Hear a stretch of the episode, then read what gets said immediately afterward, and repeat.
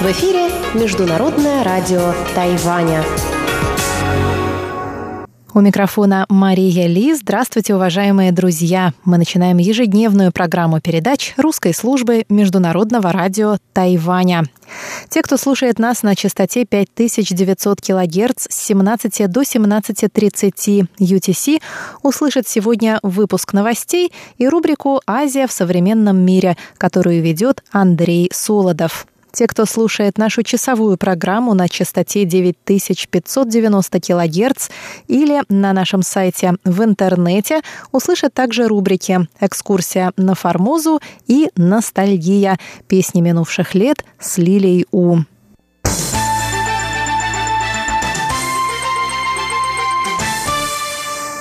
Мы начинаем выпуск новостей пятницы 1 марта. Президент Цай Янвэнь выступила на церемонии памяти инцидента 28 февраля. Церемония в честь 72-й годовщины инцидента проходила в Мемориальном парке мира и памяти 28 февраля в Тайбэе. В своей речи президент сказала, что осуществление правосудия переходного периода призвано обеспечить жизнь в обществе, свободном от цензуры, в котором люди смогут читать, что хотят, и выражать свои мнения без страха быть схваченными полицией посреди ночи, как это было в эпоху белого террора, последовавшего за инцидентом 28 февраля. 28 февраля 1947 года полиция арестовала торговку сигаретами без лицензии. За избитую полицейскими женщину вступились прохожие, один из которых был ранен. Это происшествие вызвало большое общественное возмущение, и остров охватили беспорядки. Власти сделали вид, что собираются вступить в переговоры с представителями населения, а тем временем тайно вызвали армейские подкрепления из материкового Китая. В первых числах марта власти объявили по радио, что участники беспорядков преследоваться не будут. Но уже 8 марта после прибытия войск началась жестокая расправа над мирными жителями.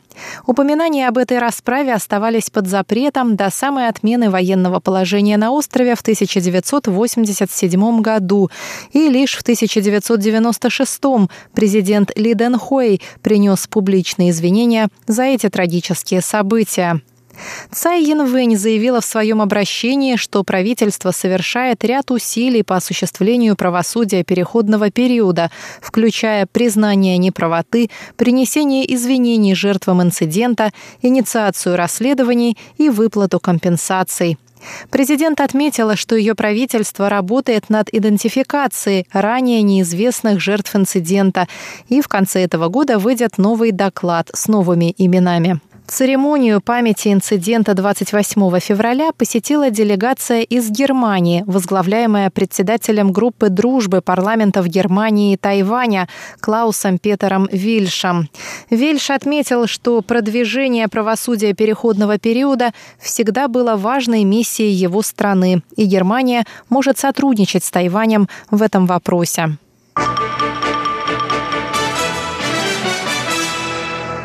Президент Китайской республики Цай Янвэнь заявила, что Тайвань продолжит работать с международным сообществом над поддержанием мира в регионе. На своей странице в соцсети Facebook президент прокомментировала прошедшую во Вьетнаме встречу президента США Дональда Трампа и лидера Северной Кореи Ким Чен Ына. Цай написала, что хотя по итогам встречи не было подписано каких-либо соглашений, Тайвань готов работать с вовлеченными сторонами над поддержанием регионального региональной стабильности путем укрепления диалога.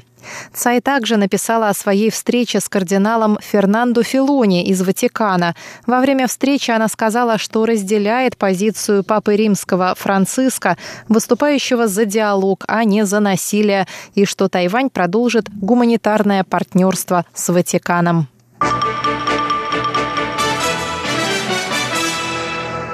Национальный Евхаристический конгресс открылся 1 марта в уезде Юнилинь. На открытии конгресса присутствовали вице-президент Тайваня Чен Дяньжэнь и специальный представитель Папы Римского Франциска кардинал Фернандо Филуни.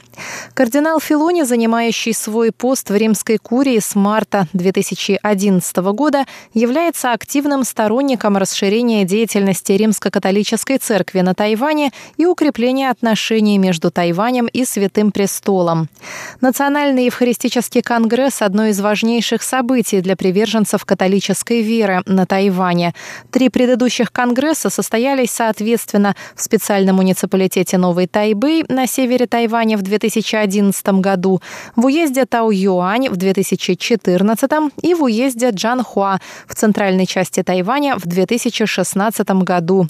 В последнем из них в качестве специального представителя Папы Римского Франциска участвовал кардинал Джузеппе Версальди, префект Конгрегации католического образования Святого Престола. В мае прошлого года делегация из семи тайваньских римско-католических епископов совершила свой первый за последние 10 лет традиционный епископский визит Адлемина к порогам апостольским в Ватикан. Епископы встретились с Папой Римским и пригласили его посетить Тайвань для участия в Евхаристическом конгрессе. Однако понтифик отправил вместо себя на конгресс кардинала Филуни.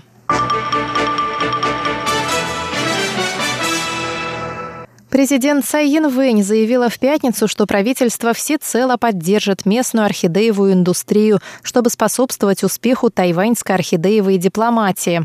Заявление президента прозвучало на открытии в Тайнане Тайваньской международной выставки орхидей 2019. Выставка орхидей проходит в Тайнане ежегодно последние 15 лет, привлекая все большее число иностранных закупщиков. Цай отметила, что примеры орхидеевой дипломатии Тайваня включают обмены со странами-союзницами в деле развития технологий по выращиванию орхидей и проведения подобных выставок за рубежом. Орхидеи – самый конкурентоспособный сельскохозяйственный товар Тайваня, отметила Цай и добавила, что в прошлом году орхидеевая отрасль продемонстрировала рекордные объемы производства и продаж. В этом году выставка носит название «Земля орхидей». Экспозиция выставки призвана показать 400-летнюю историю Тайнаня с помощью композиций из цветов. Выставка откроется для посетителей в субботу и продлится до 11 марта. Далее прогноз погоды на завтра. В субботу на севере острова ожидается облачная с прояснениями погода. В Тайбе от 18 до 25. В центре Тайваня ясно. В Тайджуне от 19 до 25. На юге также облачно с прояснениями. В Гаусюне от 21 до 29 градусов. Сейчас в Тайбе облачная погода и 19 градусов тепла. На этом, дорогие друзья, я, Мария Ли, заканчиваю наш сегодняшний выпуск новостей и предлагаю предлагаю вас прослушать тематические передачи русской службы МРТ. Оставайтесь с нами.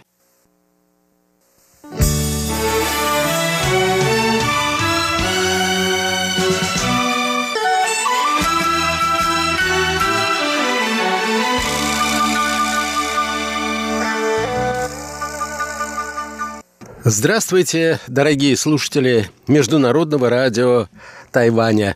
В эфире еженедельная передача из рубрики «Азия в современном мире».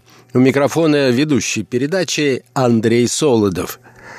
Вчера закончилась встреча в Верхах между американским президентом и руководителем Северной Кореи.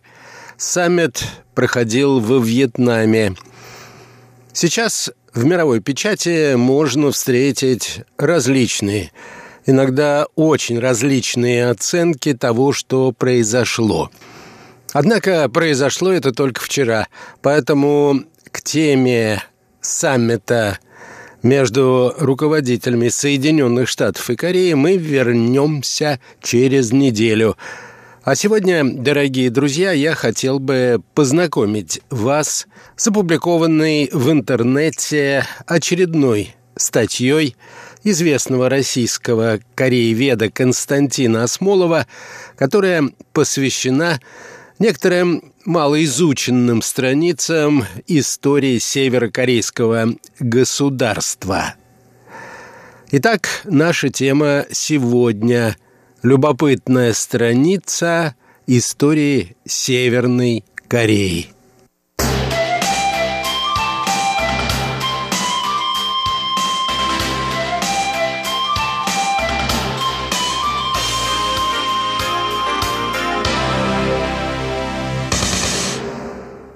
Следующий виток фракционной борьбы в руководстве Трудовой партии Кореи, пишет автор, связан с последствиями 20-го съезда КПСС, который прошел в 1956 году.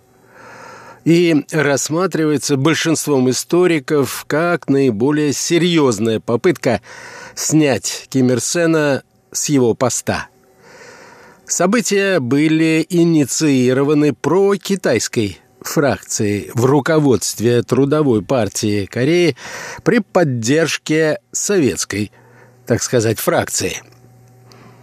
По поводу подоплеки данных событий существует несколько версий, продолжает автор отчасти связанных с политической ангажированностью тех, кто выступил с этими интерпретациями.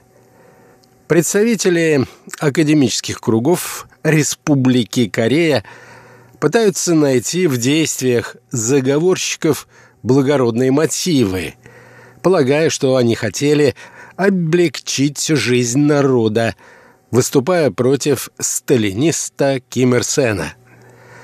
Настроенные критические историки полагают, что мы имеем дело скорее с классической фракционной борьбой, когда те или иные лозунги были лишь поводом для того, чтобы борющиеся за власть могли демонстрировать себя миру как борцов за ту или иную идею.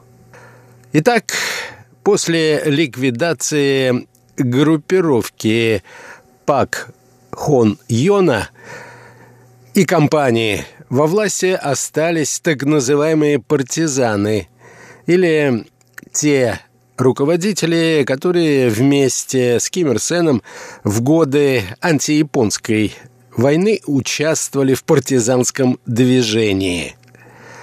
Так называемые янаньцы – это прокитайская фракция, названная так, потому что в провинциальном городе Янань в годы войны против Японии находилась штаб-квартира руководства КПК. И в самом руководстве и на различных постах в армии было немало этнических корейцев, которые впоследствии оказались уже на территории Северной Кореи и занимали во многих случаях весьма ответственные посты в руководстве этим государством.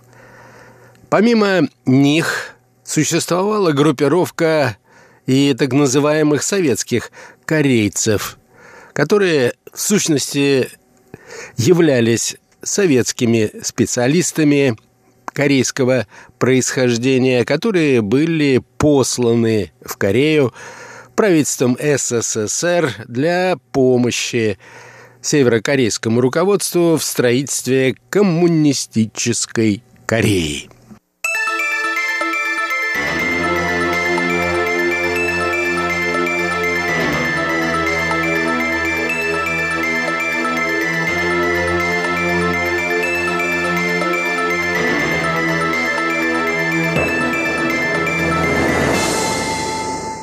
Наиболее сильное противостояние, продолжает автор публикации, было между партизанами и советскими корейцами, которые относились к партизанам как к людям малообразованным и не имеющим опыта хозяйственного и административного руководства социалистической экономикой. К тому же, в отличие от местных уроженцев или выходцев из Китая, советские корейцы выросли в СССР, в Корее никогда не бывали и считали себя советскими гражданами корейской национальности. И последнее обстоятельство имело несколько следствий. Во-первых, советские корейцы, работавшие в партийных и государственных органах КНДР, передавали информацию о положении в Северной Корее посольству СССР в Пхеньяне. Даже если мероприятия, в которых они принимали участие, носили закрытый или конфиденциальный характер. Естественно, руководство КНДР воспринимало это как своего рода доносительство. Во-вторых, жили они довольно изолированно, страдали определенным чванством, мало общались с остальными и не хотели отдавать своих детей в корейские школы.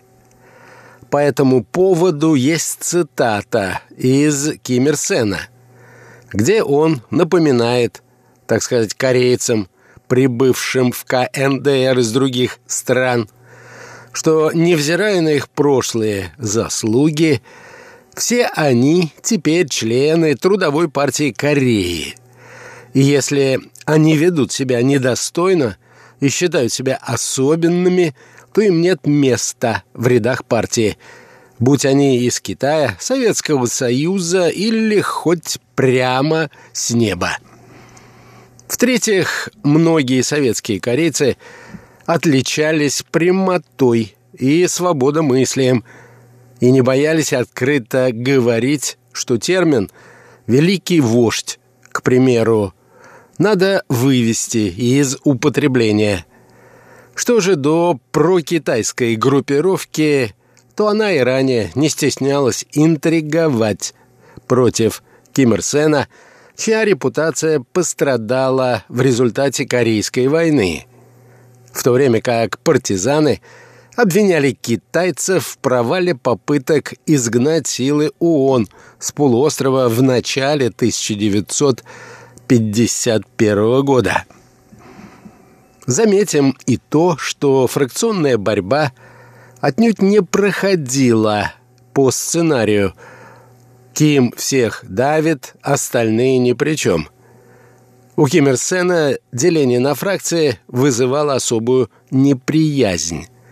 Во-первых, потому что в условиях так называемого маленького партизанского отряда – по примеру которого было выстроено северокорейское государство.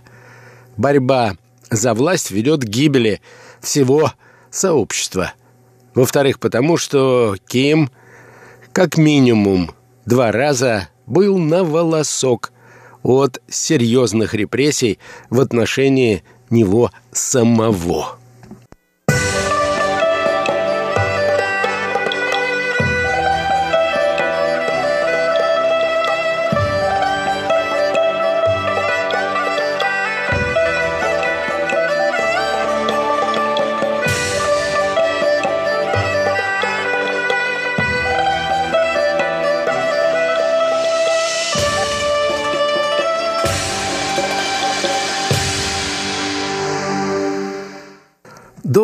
Определенного времени, говорится далее в статье, советские корейцы использовали любимый прием традиционной интриги – пожаловаться, так сказать, старшему товарищу.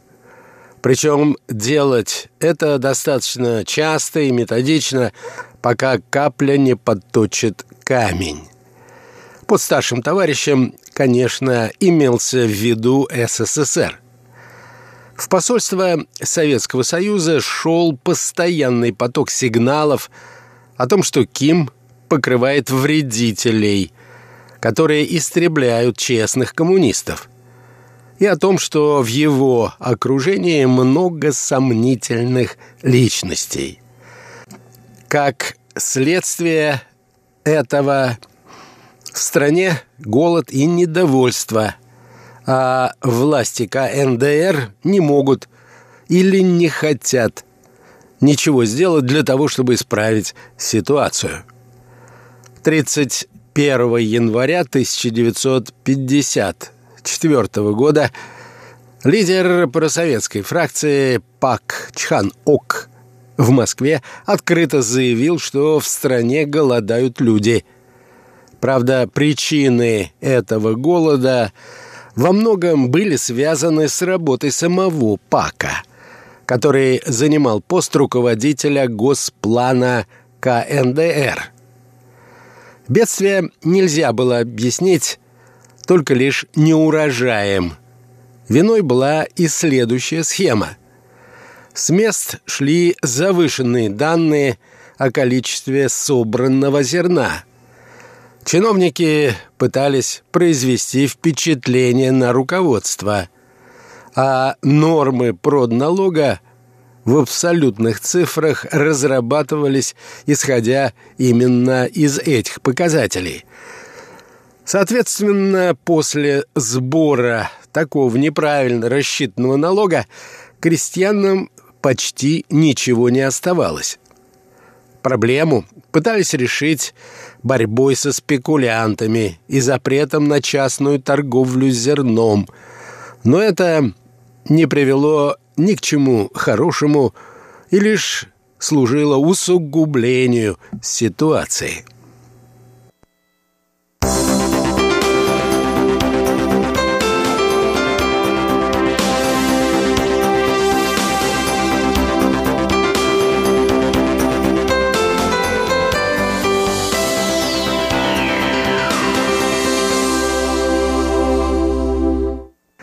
При помощи из Москвы, продолжает автор статьи, голод быстро преодолели, однако неприятный осадок остался. В 1955 году Пак Чхан Ока и министр сельского хозяйства Ким Ира, ответственных за эти ошибки, резко раскритиковали на апрельском пленуме ЦК ТПК, а Ким Ир Сена пригласили на беседу в Москву. После возвращения северокорейскому руководству пришлось, так сказать, попридержать коней. 21 октября 1955 года Ким Ир Сен снова дал отрицательную оценку работе Газплана во главе с Пак Чхан Окком за разработку нереального народохозяйственного плана и за то, что капиталовложения были направлены во все отрасли без учета их приоритетов. В результате было решено сократить права Госплана и расширить полномочия министерств. С этого времени Пак стал противником Ким Ир Сена. На пленуме Центрального комитета Трудовой партии Кореи, который проходил 2-3 декабря 1955 года, был нанесен удар по еще одной группе советских корейцев – которые проводили неправильную политику в области литературы, выступая против местных писателей во главе с Хан Соль Я, который претендовал на роль живого классика, однако работал по классическим канонам в духе советского социалистического реализма 1930-х годов тому же Хан Солья был автором первой официальной биографии Ким Ир Сена, с которой, по мнению большинства российских историков, началось возвеличивание Кима и создание культа его личности. Критика советских корейцев звучала также на совещании руководящих работников по вопросам пропаганды и агитации, которое состоялось 28 декабря 1955 года. Собственно, именно на этом совещании в завершение литературной кампании Ким Ир Сен произнес известную речь об изживании догматизма и формализма – и установлении Чучхе в идеологической работе, с которой и началось использование этого термина.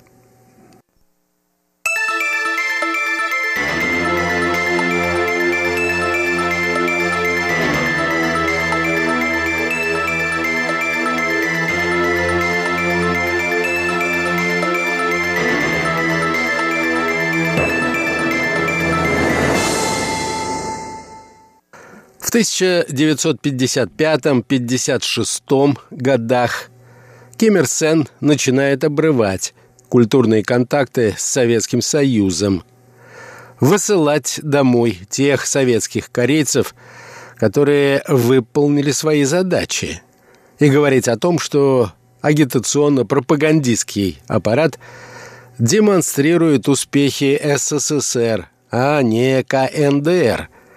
А в школах висят портреты Маяковского и Пушкина – а не представителей национальной корейской культуры. В ответ руководители советской фракции стали активнее общаться с советским посольством, стремясь заручиться поддержкой Москвы или, так сказать, настучать на Ким Ир Сена, рассчитывая на то, что их информация пойдет вверх по инстанциям. Естественно, Ким понимал, что его общение с Москвой должно осуществляться не через советских корейцев. В начале 1955-го сменился посол КНДР в СССР. Им был назначен представитель китайской группировки Ли Санджо – при этом Ким Ир Сен предполагал, что Ли Санджо будет его лоялистом. Однако события развивались по другому сценарию.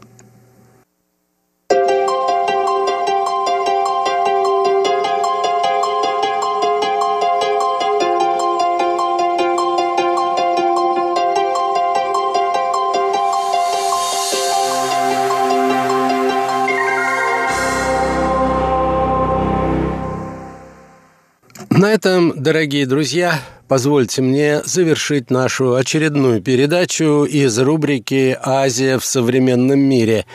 Сегодня я ознакомил вас с выдержками из статьи известного российского корееведа профессора Осмолова. Статья посвящена внутриполитической борьбе в руководстве Трудовой партии Кореи в середине 50-х годов. На следующей неделе я предполагаю продолжить эту любопытную тему. Всего вам доброго, дорогие друзья, будьте здоровы, берегите себя и до новых встреч на наших волнах.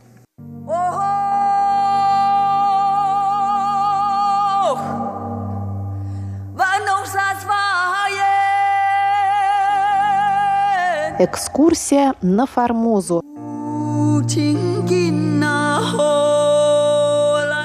В эфире русская служба международного радио Тайваня. У микрофона Мария Ли. И нашу программу продолжает рубрика «Экскурсия на Формозу». Напомню, что мы занимаемся изучением книги Валентина Лю «Этнополитическая история Тайваня в мировой историографии с 17 по 21 века». Первая глава этой книги посвящена изучению этнополитической истории Тайваня россиянами.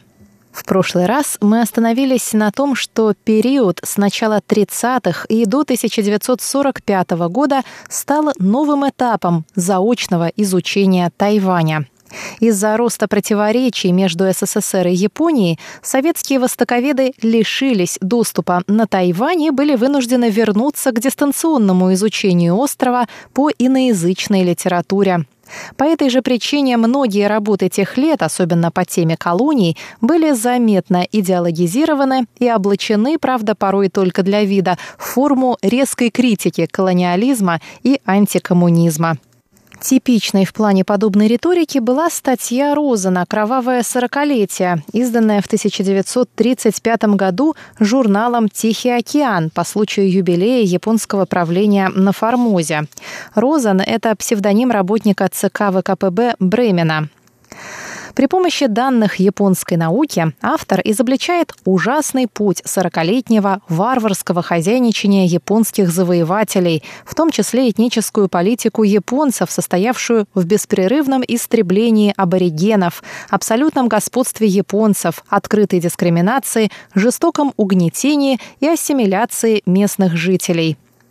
В описании этнической ситуации на острове Розен также дает краткий экскурс в историю и указывает, что Формоза, одна из старейших колоний мира, еще до перехода в 1895 году к японцам прошла уже 285-летний путь чужеземного владычества.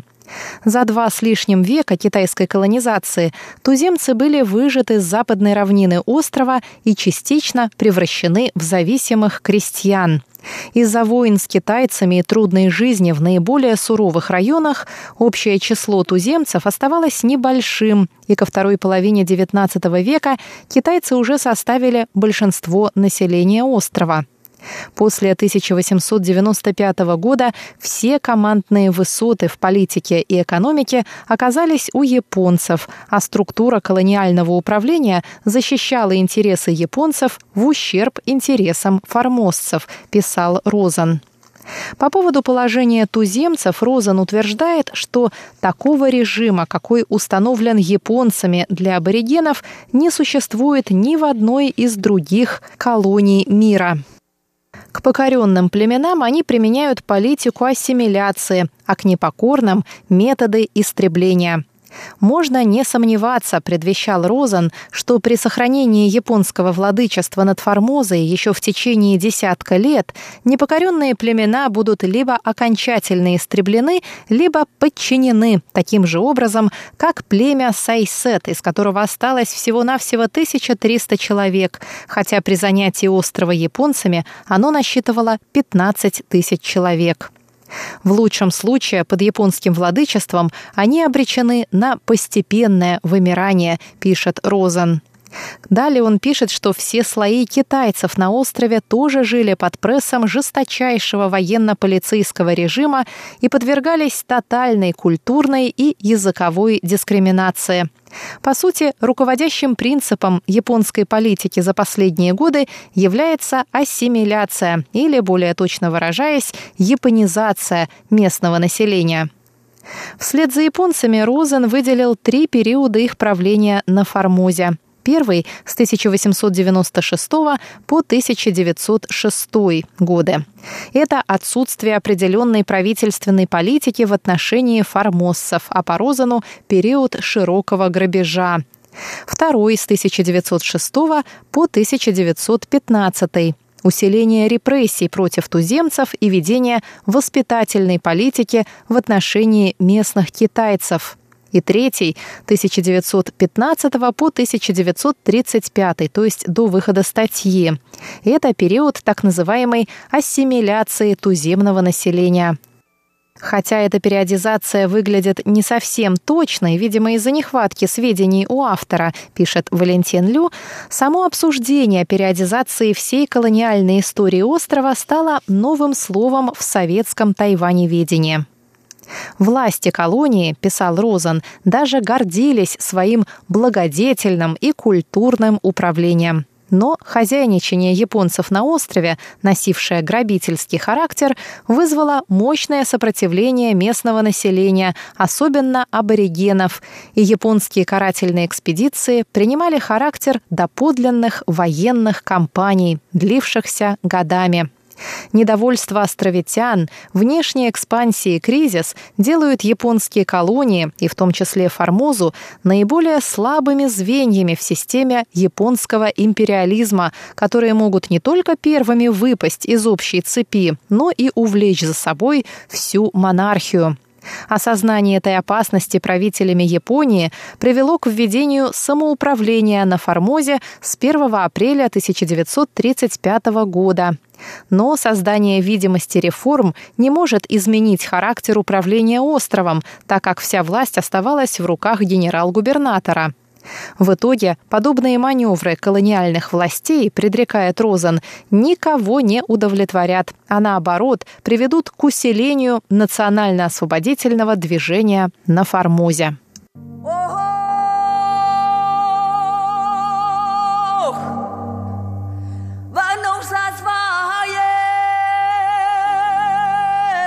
При всей обличительной риторике статья Розена была последней в СССР серьезной довоенной работой по Тайваню. Тяжелые годы сталинских репрессий, сгубивших многих востоковедов, а также борьба с милитаристской Японией не способствовали выходу в СССР новых работ о Тайване – Дефицит исследователей и исследований мешал получению картины реальных событий на острове. Поэтому для выхода из положения был сделан перевод книги «Формоза под властью японского империализма», написанной в 1929 году социалистом Янайхара Тадао. Эта книга, изданная на русском языке в СССР в 1934 году, основана на широком круге источников и содержит массу ценных сведений об этнополитическом, экономическом и культурном состоянии острова. Оценивая обстановку внутри и вокруг Тайваня на рубеже 1930-х годов, Янайхара заключал, что время широких социальных движений не пришло. Идеи коммунизма являются чужеродным телом для Формозы. Национальное движение еще не может полностью пролетаризироваться, так как пролетариат слаб, а влияние мелкой и средней формозской буржуазии и помещиков еще велико. Эти выводы вызвали резкую отповедь советских издателей, увидевших в них эклектическую твердолобость автора, социал-фашистские выводы которого никакая действительность прошибить не может к сожалению, обвинив автора в кашеобразном бессистемном расположении материала, издатели сами изготовили и опубликовали тенденциозно сокращенный, выхолощенный и перекроенный перевод, не отражающий точку зрения автора. Как бы то ни было, осторожные выводы японского социалиста оказались в итоге реальнее смелых прогнозов его марксистских критиков. Само время доказало, что представленные в книге материалы ценны не только богатой фактурой, но и оригинальными, глубоко компетентными суждениями автора. Несколько особняком от прочих довоенных работ стоит изданная в 1937 году статья Кюнера «Коллективные охоты у формозских племен, у племени Атаял». Видимо, из-за специфики времени и журнала «Советская этнография» статья носит чисто описательный характер, без всяких оценок и комментариев.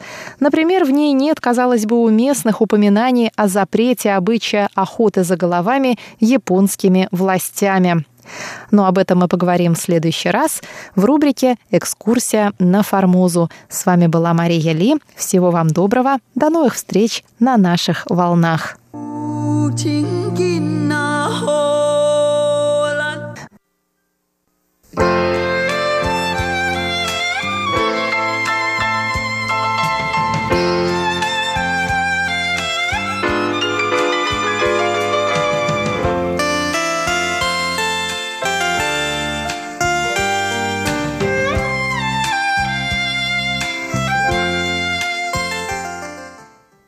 Здравствуйте, дорогие друзья! В эфире Международное радио Тайваня. Вы сейчас слушаете передачу «Ностальгия». У микрофона ведущая Лилия У. Очень рада с вами снова встретиться. Сегодня давайте познакомимся с группой «Магнитное поле музыки» по-китайски «Иньюэ Ци Чан», основанной в конце 80-х годов. В составе группы поют песни романчиков и девушек, но с течением времени состав группы меняется. Они поют самые популярные песни того времени хором и выпустили много хороших альбомов. Давайте послушаем их песни.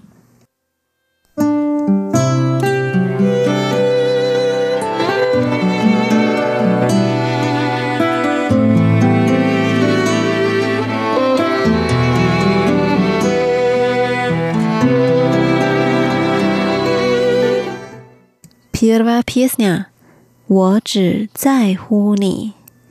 Я забочусь только о тебе. В песне так поется. Время летит быстро, а я забочусь только о тебе. И очень рада, что ты оказал влияние на меня.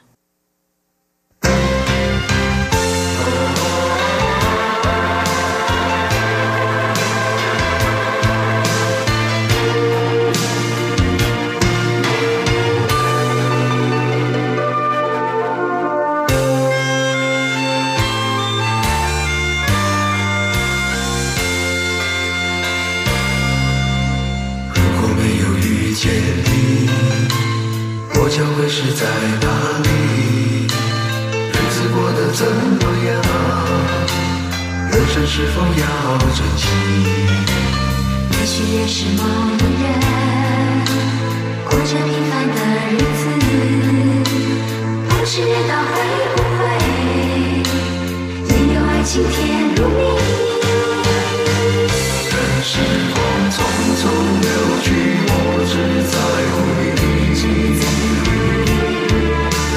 情愿感染你的气息，人生几何能够得到知己？失去生命的力量也不可惜。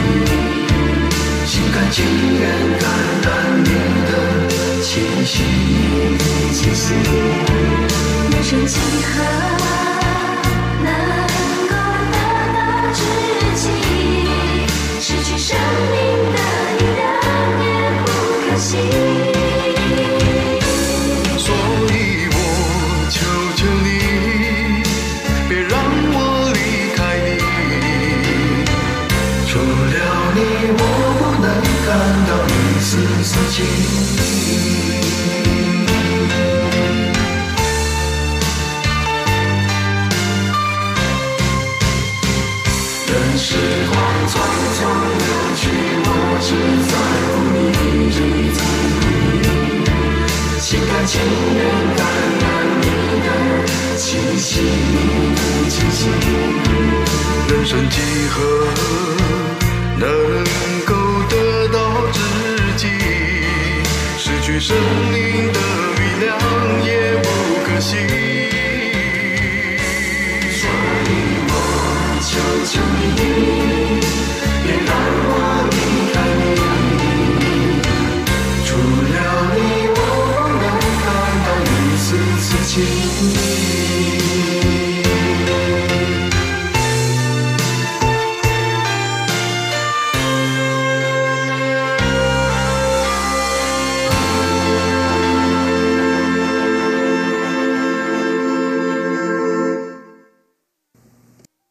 Вторая песня «Ай ни и ван нен» Буду любить тебя десять тысяч лет.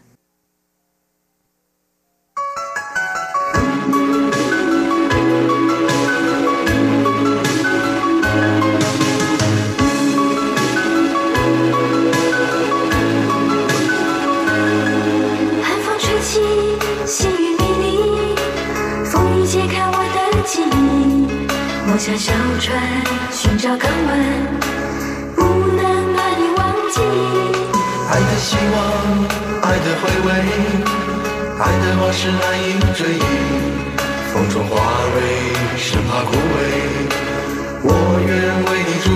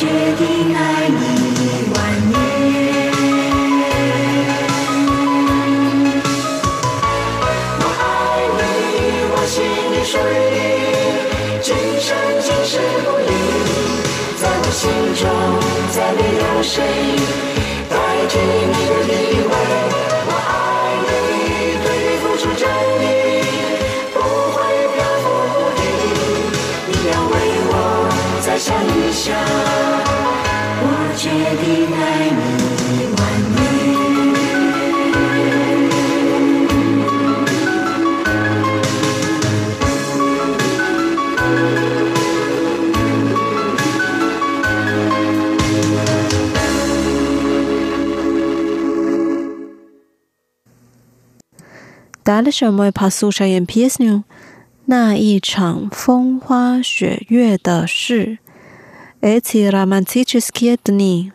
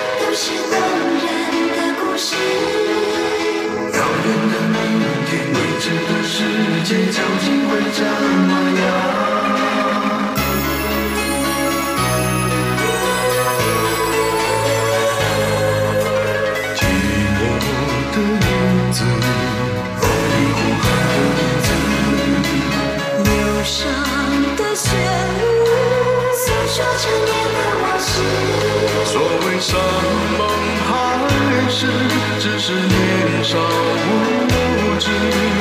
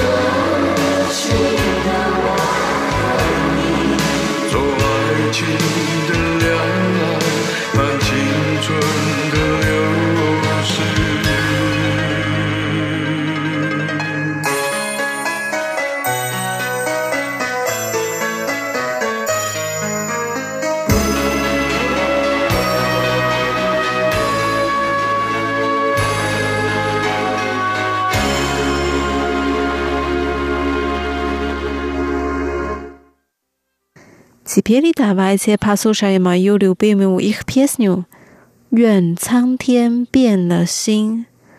Роптаю на небо. Они так поют. Если бы я встретила тебя, когда ты был молод, я бы обменяла мое сердце на твою любовь.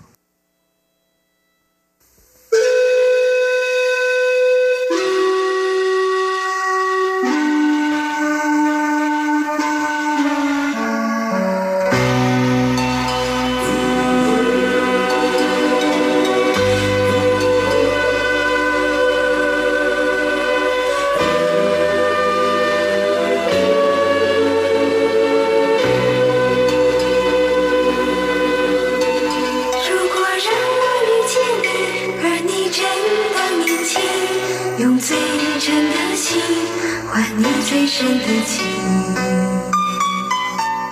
如果让你遇见我，而我依然年轻，也相信永恒是不变的曾经。如果让我离开你，而你依然平静，只愿你放弃，也不要你担心。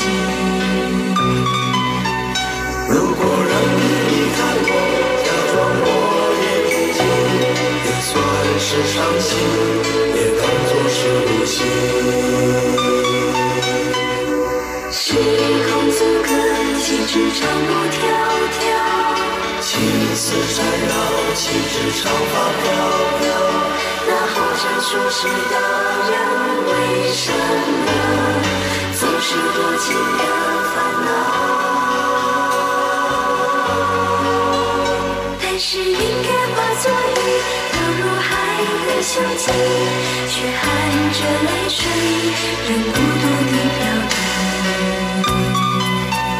本是属于我的你，恐怕人生看尽，却无缘再聚，愿苍天变了心。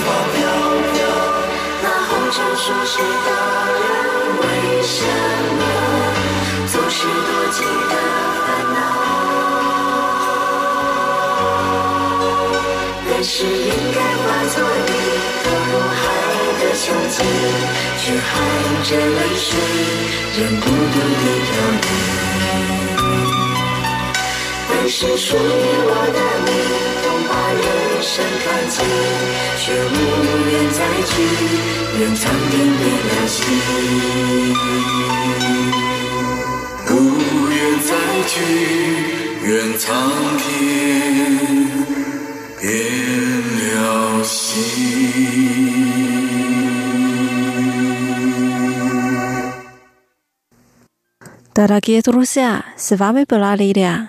Наша передача подошла к концу. Давайте увидимся через неделю. Желаю вам хорошего настроения. Пока.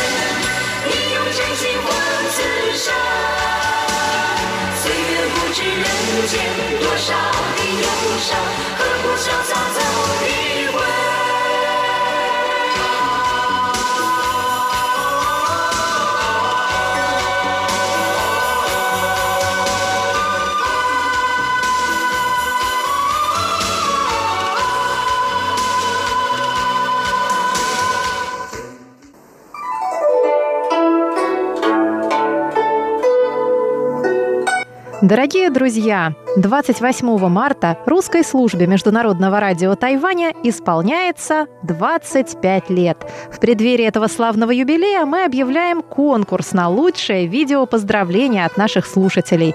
Чтобы принять участие в конкурсе, отправьте нам короткое, до 25 секунд, поздравительное видео, в котором мы сможем разглядеть цифру 25 или символику Международного радио Тайваня на фоне ваших родных мест. Лучшие поздравления мы покажем в наших соцсетях и на торжественном праздновании нашего юбилея. Первым 25 участникам конкурса мы отправим памятный вымпел МРТ. Пять авторов самых интересных и креативных видео поздравлений получат эко-сумки с символикой МРТ и Тайваня. Отдельный конкурс мы проводим среди поздравительных писем. Авторам пяти лучших писем мы отправим спортивное полотенце с символикой МРТ. Присылайте ваши видео и письма на наш электронный адрес russ@rti.org.tw до 20 марта. В теме письма указывайте 25. Желаем удачи!